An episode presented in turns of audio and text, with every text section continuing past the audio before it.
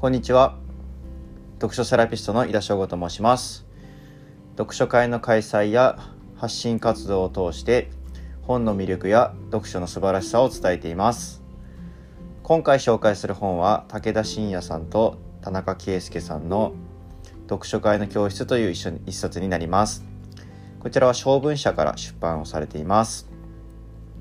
えっと、私は2017年の4月から札幌ゼロ読書会という読書会を一人で運営していますが、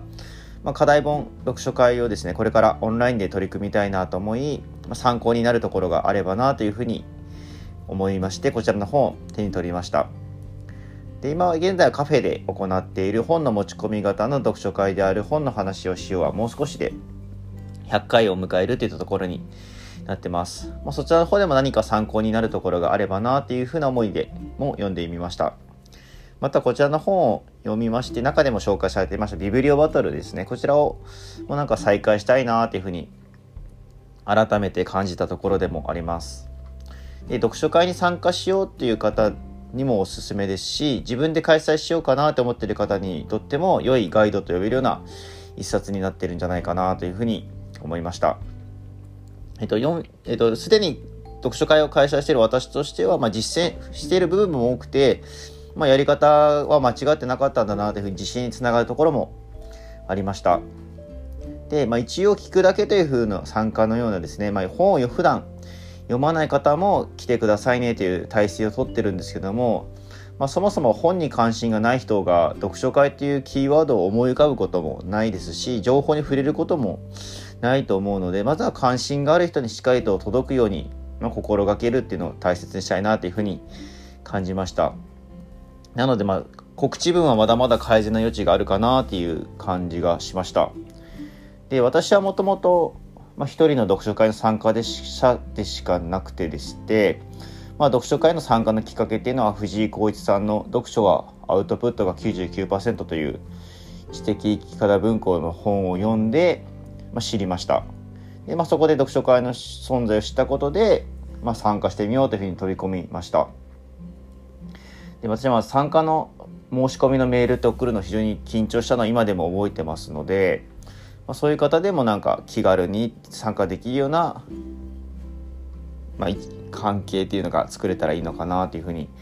考えております。でまあ、参加してたんですけれどもしばらくすると主催の方が引っ越しで、まあ、なかなか参加できる読書会がなくなってしまったので、まあ、じゃあ自分でもやってみようかなというふうにやり始めて2017年の4月からやってますのでもうすぐで6年でというこれになってきます。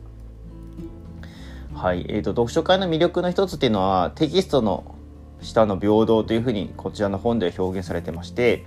まあ、性別や年代職業などを関係なく本を通して対等に話すことができます。で本を触媒とすることによってあらゆる方向に話が広がっていくっていうところは、まあ、参加しないとわからない面白さだなというふうに私は感じています。で田中さんはですね後書きでこのように書かれてまして読書会は孤独な読書をみんなの読書に変えてくれる場なのだと場所なのだと思いますというふうに書かれてまして、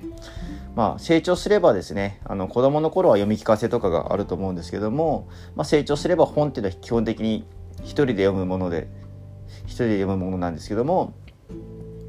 まあそもそも本来読書って一人で読むものであって、まあ、それで十分といえば十分なのかなというところはあります。だけどですねこうして本を通して交流をすることで新たな気づきですとか楽しみっていうのは得ることができるっていうのは、紛れもない事実なのかなっていうふうに私は読書会を普段開催してて感じるところになります。まあ、自分自身が一番なんか